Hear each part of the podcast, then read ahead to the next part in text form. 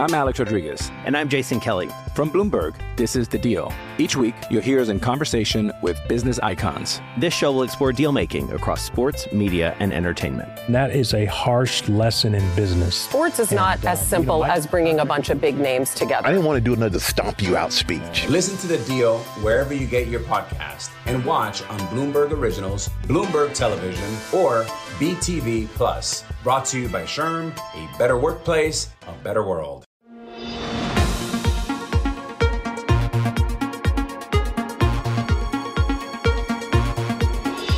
Welcome to What You Missed This Week. I'm Joe Weisenthal. This podcast has some of our favorite interviews from the Daily Market Close show that I co-anchor along with Romaine Bostick and Caroline Hyde. What do you miss?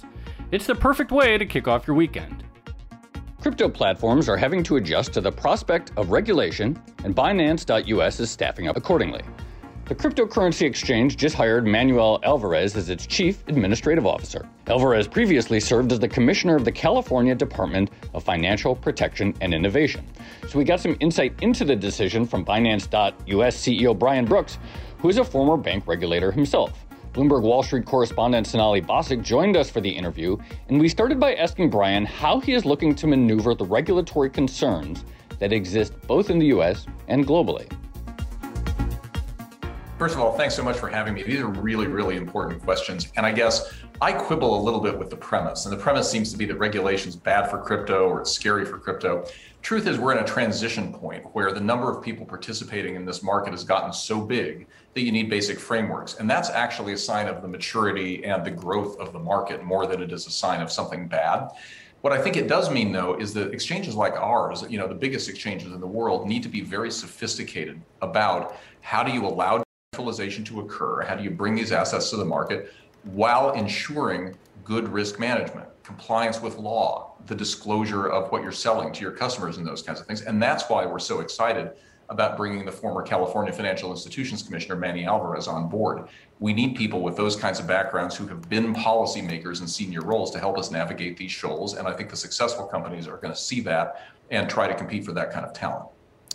Brian, can you sort of clarify the relationship for viewers between Binance U S and Binance globally, which is the world's uh, biggest crypto exchange by far? I know that this sort of uh, it's a um, there's there's separate legal entities, but can you explain, like, how are you owned by them, or what is the what is the relationship?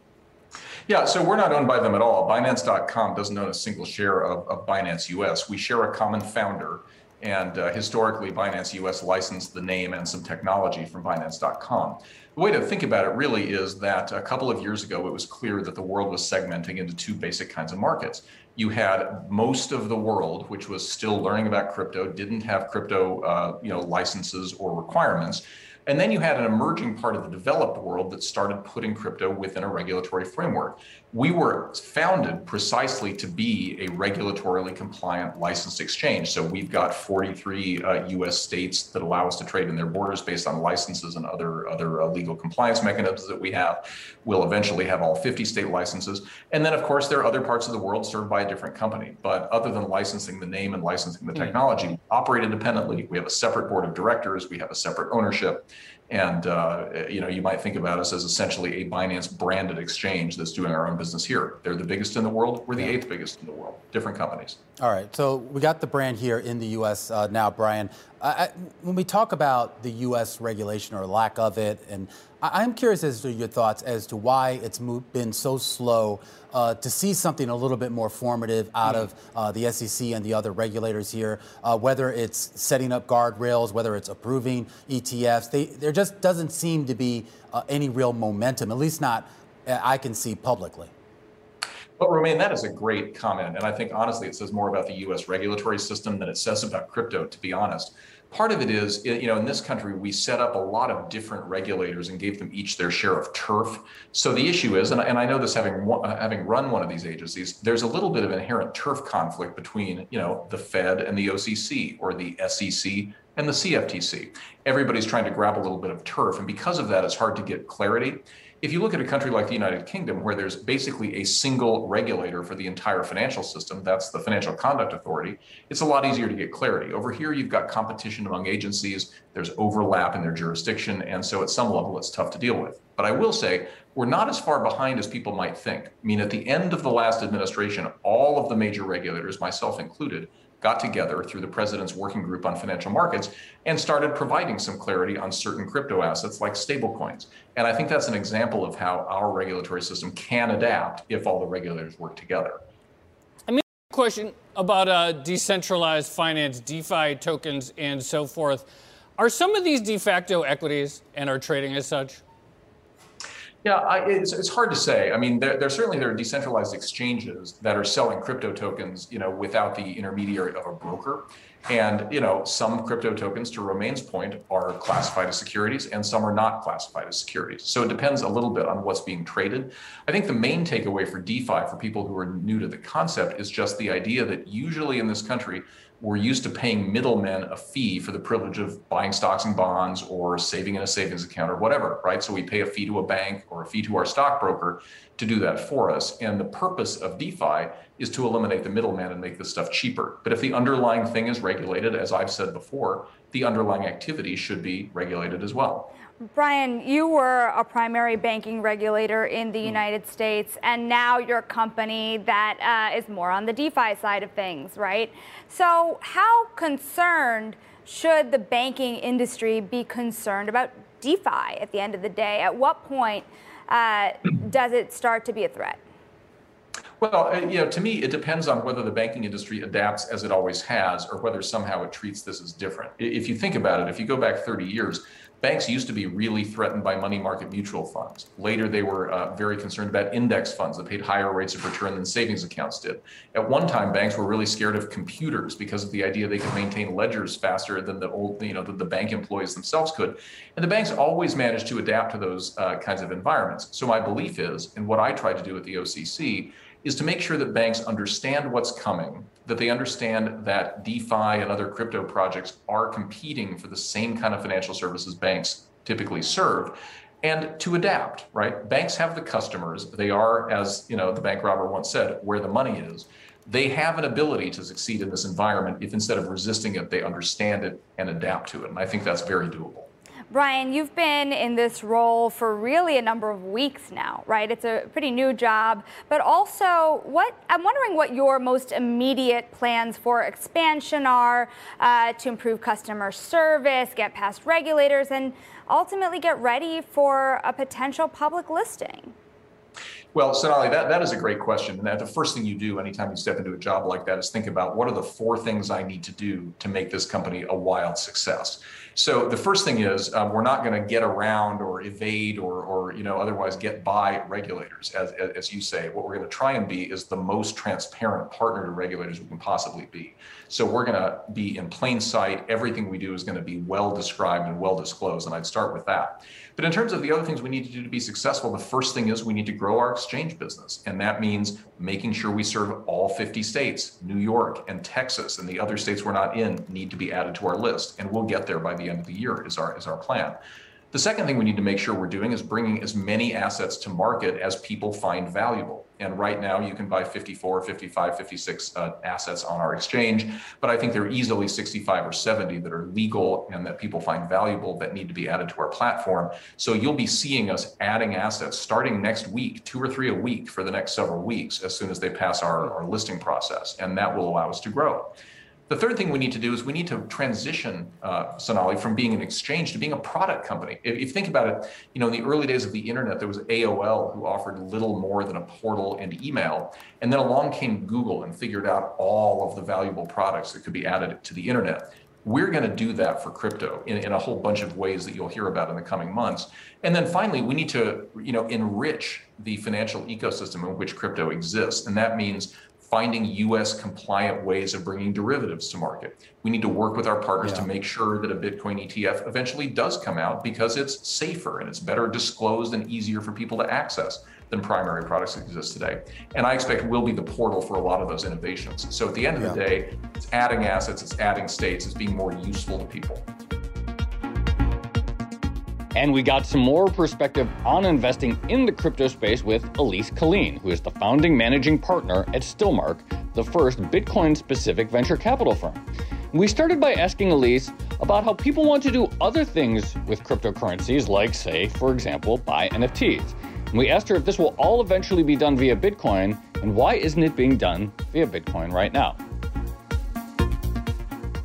Well, sure. Well, first, thank you for having me, Joe. We do, I expect that all of what we're seeing find popularity in other spaces and other protocols will migrate um, or at least be represented in a Bitcoin environment as well. And we're already seeing that today. So for instance, if you'd like to do N F Ts on Bitcoin, you can in fact do that with Blockstream's um, sidechain, Bitcoin sidechain called Liquid Network.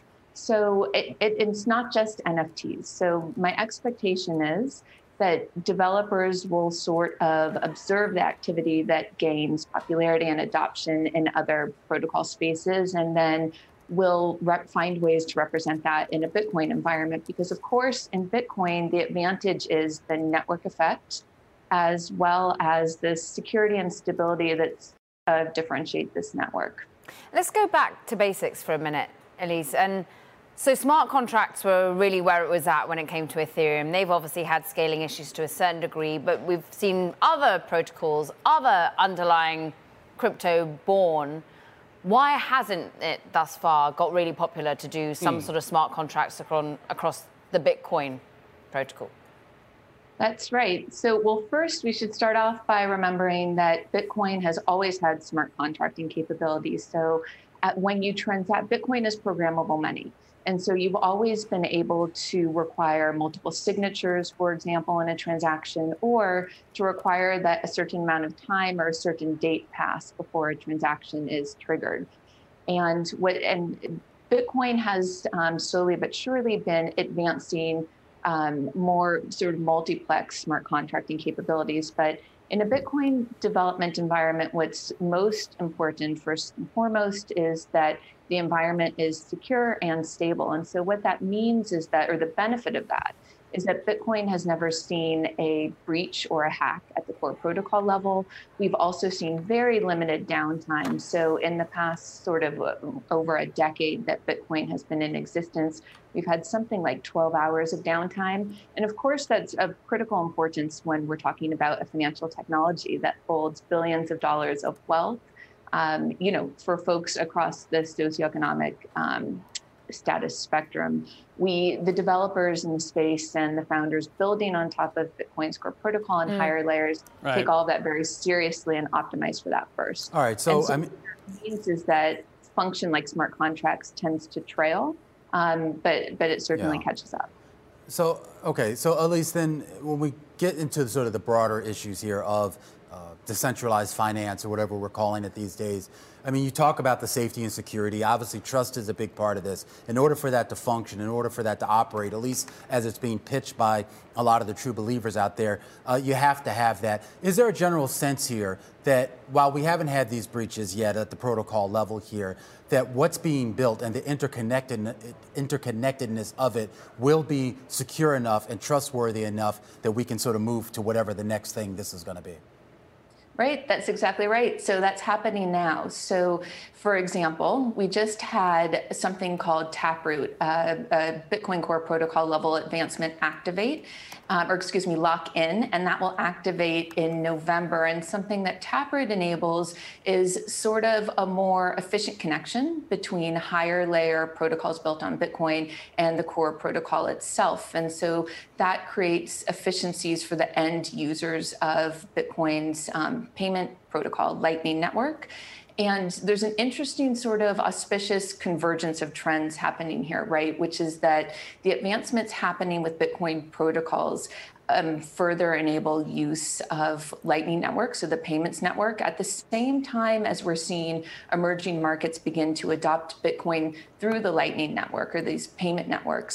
And I expect, in fact, that when we see emerging markets adopt Bitcoin, it will not be through Bitcoin, the core protocol, but through these higher layer networks with Lightning leading.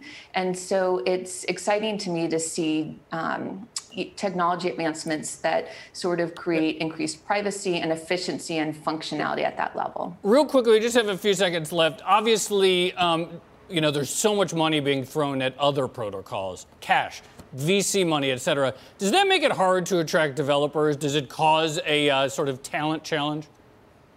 So I don't think so. So what we're seeing exactly is that folks are using the, the top talent are using other protocols as sort of test nets. And so they're exploring projects and even sometimes seeking funding there and then moving over to Bitcoin as the programming language um, advances at, mm. at the, in the Bitcoin field.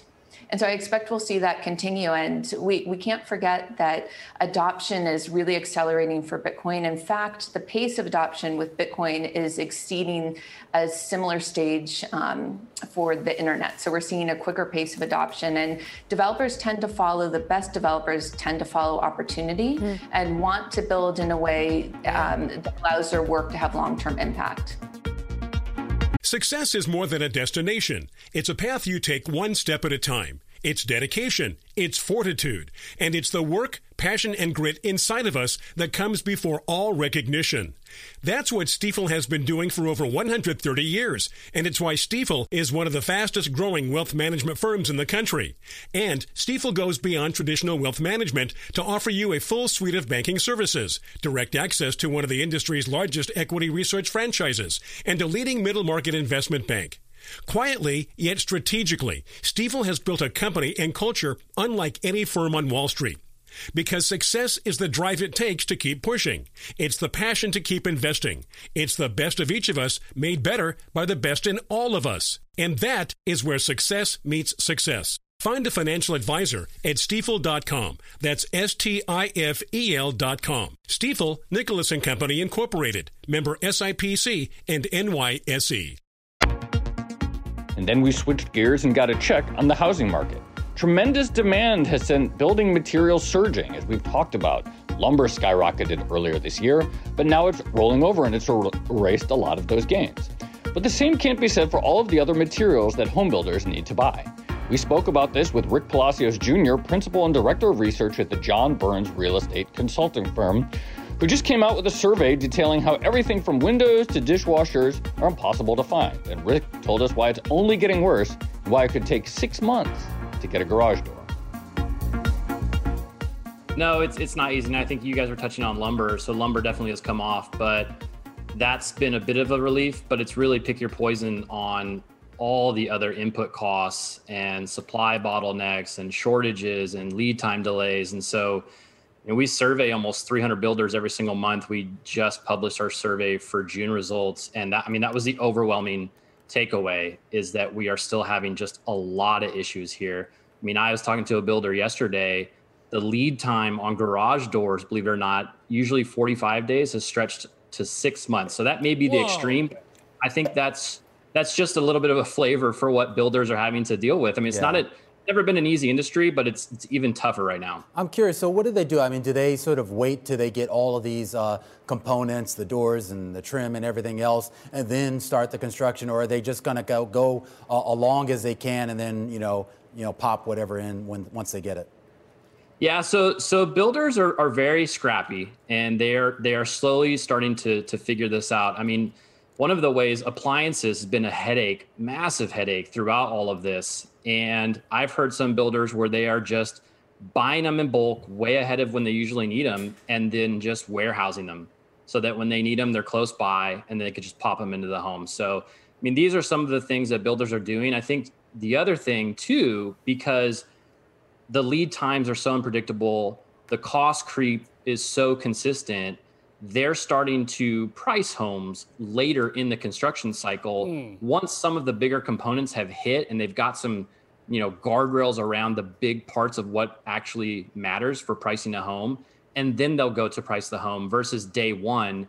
And so that allows them to capture not only the, the price appreciation throughout, but really price the homes accordingly. But then also just like put your consumer hat on, to have to go to a consumer and tell them, hey, we're pushing out the delivery on your home two months, three months, four months. That, that is not an easy conversation. So it is a win-win for both the builder as well as being able to have some consistent timelines for the consumer buying that home.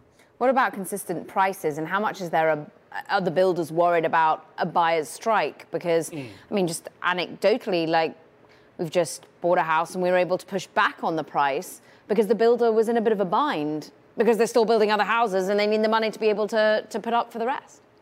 Yeah, so so we're starting to hear a rumbling of a buyer pushback. I would st- I would say, though, the market is still really strong. I mean, buyers, builders are having to go a little bit deeper into their buyer lists, their qualified buyer lists, sometimes creating new interest lists from scratch because, yeah, home prices per our survey on the new home side were up twenty percent year over year in June. Construction costs, and this is labor and materials for builders, up nationally twenty-two percent year over year. So the, the pricing situation has gotten pretty tough, and we've started to hear more builders say, hey, we're starting to touch or scratch the surface on this kind of price ceiling that we've all feared recently. Talk a little bit more about the builder response from a planning perspective. You mentioned that pricing is now frequently done later in the cycle, so the builder has more uh, visibility, can capture some of that. How else does this uncertainty, six months to get a uh, garage door, how else uh, is it affecting the planning of the home builders as they look at, you know, say the rest of the year and uh, twenty twenty-two? Yeah, I, I think twenty twenty-one is just going to be a very rough year in terms of predictability for for the builders, but there's there's this saying, you know, time heals all wounds, and I think that that is going to be a big um solver here, is that over time some of these issues should just res- resolve themselves. And mm. so for us, that's probably not a twenty twenty-one story. It's probably more of a twenty twenty-two story, because I mean, really every industry across the board is trying to do, I mean, basically the same thing. Demand has snapped back. They don't have the supply, and people are just scrambling, trying to figure it all out. And it is going to take time for all that stuff to resolve itself. With regards to some of the structural shifts that we've been seeing in demand, Rick, I mean, the idea here is that even though prices have gone up, even though lead times on getting a home built uh, have gone up here, it doesn't seem to have scared away buyers, at least not enough in mass that it's had a, a significant effect at all. No, I mean, one of the things that we track in our survey every month is cancellation rates. So buyers that are canceling, I mean, cancellations are basically nil right mm. now. And if a buyer canceled, builder can say, okay, I'm going to take this house and now I can hand it to another buyer. And actually I can probably raise the price versus what this, this buyer had initially. Um, traffic ratings are still healthy. You know, I, I think one of the things that we all forgot about in the nuttiness of, you know, peak housing insanity during COVID, when really all we could do was think about our home and maybe want to improve our home or buy a home, right? So the, that that kind of captive audience, I touched on this last time we spoke a few months ago, for housing has started to kind of come off a bit. And there's now some seasonality to housing. It is June, we're going into summer, and there was no seasonality in housing last year. I mean, all the way through, housing was top of mind, and we saw it in all the numbers. And so now people are actually taking vacations, getting out and seeing the world, doing some fun stuff. Like, that's a, a good thing. I think we all hmm. need that. And you're going to see it in the housing numbers. And we're seeing it in the sales numbers too, particularly. Although there was a rush to get your home ready for school starts in September, ready for your new office start, as you suddenly get more clarity on whether you're coming back. How much is the buyer going to be, well, companies that want to buy and then rent out as well, because all I can see is rental mm. prices going ever northwards. Yeah, so it is very unique. So, I mean, we we touch on the research side, all of housing, whole housing ecosystem, for sale, for rent. And it's a very unique backdrop where you've got the for sale side of housing just firing on all cylinders, bit of buyer hesitancy, pushback on price like we talked about. But on the rental side, and we're very close to the single family rental part of the world, build for rent as well. I mean, that space is red hot. And I, I tweeted out something earlier today. For the first time, we actually survey. So we do a survey of building product manufacturers and distributors every month. And for the first time, we tucked in a category for them to tell us, hey, tell us about demand from some of these groups that are building rental communities, single family rental communities. And that was the strongest part of demand for them. Mm. So that tells you how there's There's these other categories now that are programmatically building homes wow. that are taking up some of the supply too. And we finished this week by diving into Beijing's crackdown on its tech sector and foreign listings. And we asked what it means for investing in the space with Ram Parameswaran, the founder of Octahedron Capital Management. We started by asking Ram, who's been very consistently bullish on the Chinese tech sector, if what we've seen with Didi since its I P O has changed his view at all about the tech investing opportunity in China. Well, Joe, thank you for having me. Um, yeah, listen, you know, it's all about observing facts, and the facts do not prove to be warm and fuzzy right now. So we've been uh, thinking a lot about, you know, how do we position ourselves? Uh, we're still very bullish on the fundamental Chinese consumer and fundamentally on China, but we've come to the conclusion that, um, you know, not everything is made equal. And what's happening now, in my opinion, is uh, a, a bit of a stock picker's dream. Because if you can start distinguishing between companies that actually have actually have structural issues, like Didi in this chart you have right now, or a couple of other kind of like more narrower areas like education, um, we're, but because the entire world is now completely soured on China, and internally there's a lot of like uh, tension within companies in China as well, based on our conversations.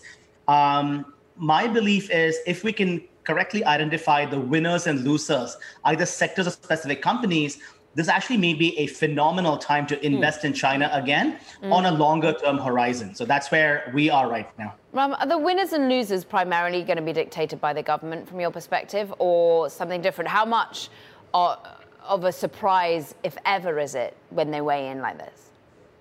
You know, this thing was a real surprise. This was a doozy. Uh, I don't think anybody expected this, and we did not expect it for sure. Uh, you got to understand that, you know, the focus on regulation has been an ongoing process for almost two and a half years now.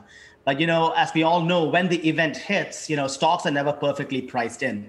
So, you know, again, I think we're now in a new regime. I think we had to recognize we're in a new regime because over the last fifteen years, Chinese companies have, you know, taken advantage of Western expertise and Western capital.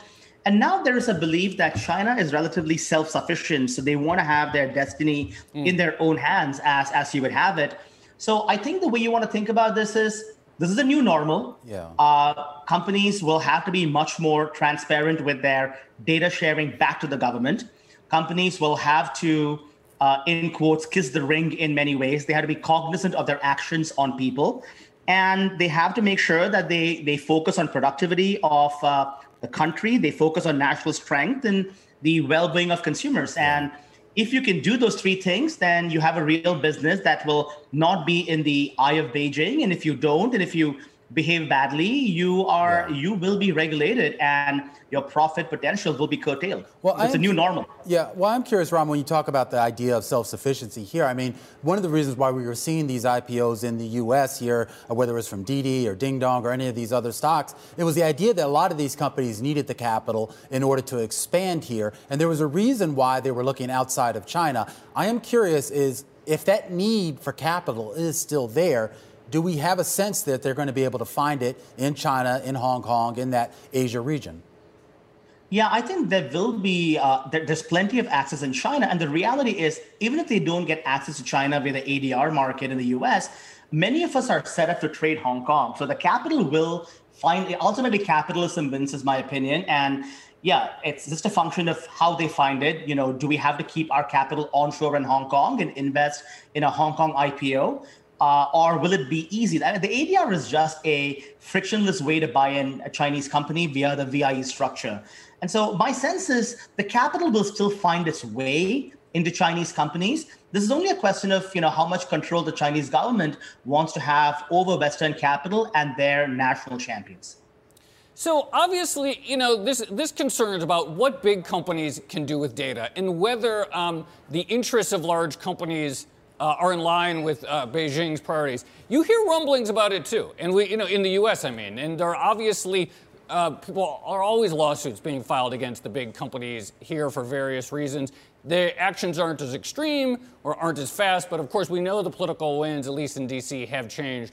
Is there any uh, concern? Do you think there will be a further escalation of that in the U S towards U S champions, or you know, are the the fangs, so to speak, or is it just going to be a lot of sort of like lawsuits and other talk that doesn't really go anywhere?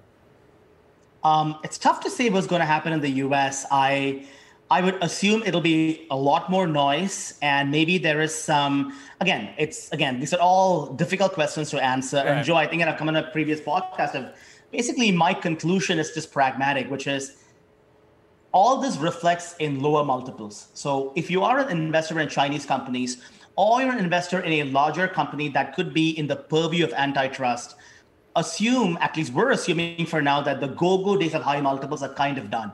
We just have to be much more sober, and therefore entry prices matter. But if you're disciplined on entry prices and you kind of have a view that in the longer term, the business fundamentals remain okay, and you can make a good I R R uh, even under sober expectations, you know, three or four years out, then I think there are really good investable businesses right now, even in China. And we are taking advantage of it. Ram, how are you taking advantage of it? If I were just looking at a chart of ByteDance there, now, you know, whisperings that it's going to be delaying its initial mm. public offering, likely not to, to be looking at the U S market in the near term. How do you play getting into China at this moment? Well, on the private markets, as long as the as long as we have some belief that the company will list in Hong Kong within a reasonable time frame, which is typically one to three years, you know, we can just invest in those companies. Mm. And again, uh, it's just a Hong Kong A D R versus a China A D R, sorry, a U S A D R. So that's trivial. Like you, you can totally do that. The challenge right now with the public markets are the stock, the stocks are just fundamentally cheap on an absolute and relative basis. There's no argument there. The question is, when does this cloud clear? And it's so driven by announcements and media and sentiment changes. And for the average portfolio manager, I, I can I can see why nobody wants to touch China right now, because it's a bit toxic. And so, you know, again, the hard part is, It, I think China may be dead money for the foreseeable future uh, till this kind of cloud clears and then fundamentals come back. People move earnings to next year. Companies keep executing quarter after quarter for the next few quarters. And then the confidence comes back. And at some point, you know, these stocks come back as well. Now, I've been through China peak pain yeah. many times in my career. Each time is different. And so and that's the beauty of investing in China. This time is peak pain again. We feel it, uh, but it's different. And so we just have to figure out, you know, when this cloud passes. And that's it for What You Missed This Week. If you like the show, make sure to subscribe and rate us at Apple Podcasts or wherever you listen to podcasts. You can catch our show every weekday from three thirty to five p.m. on Bloomberg T V and from four to five p.m. on Twitter. Thanks for listening and have a great week.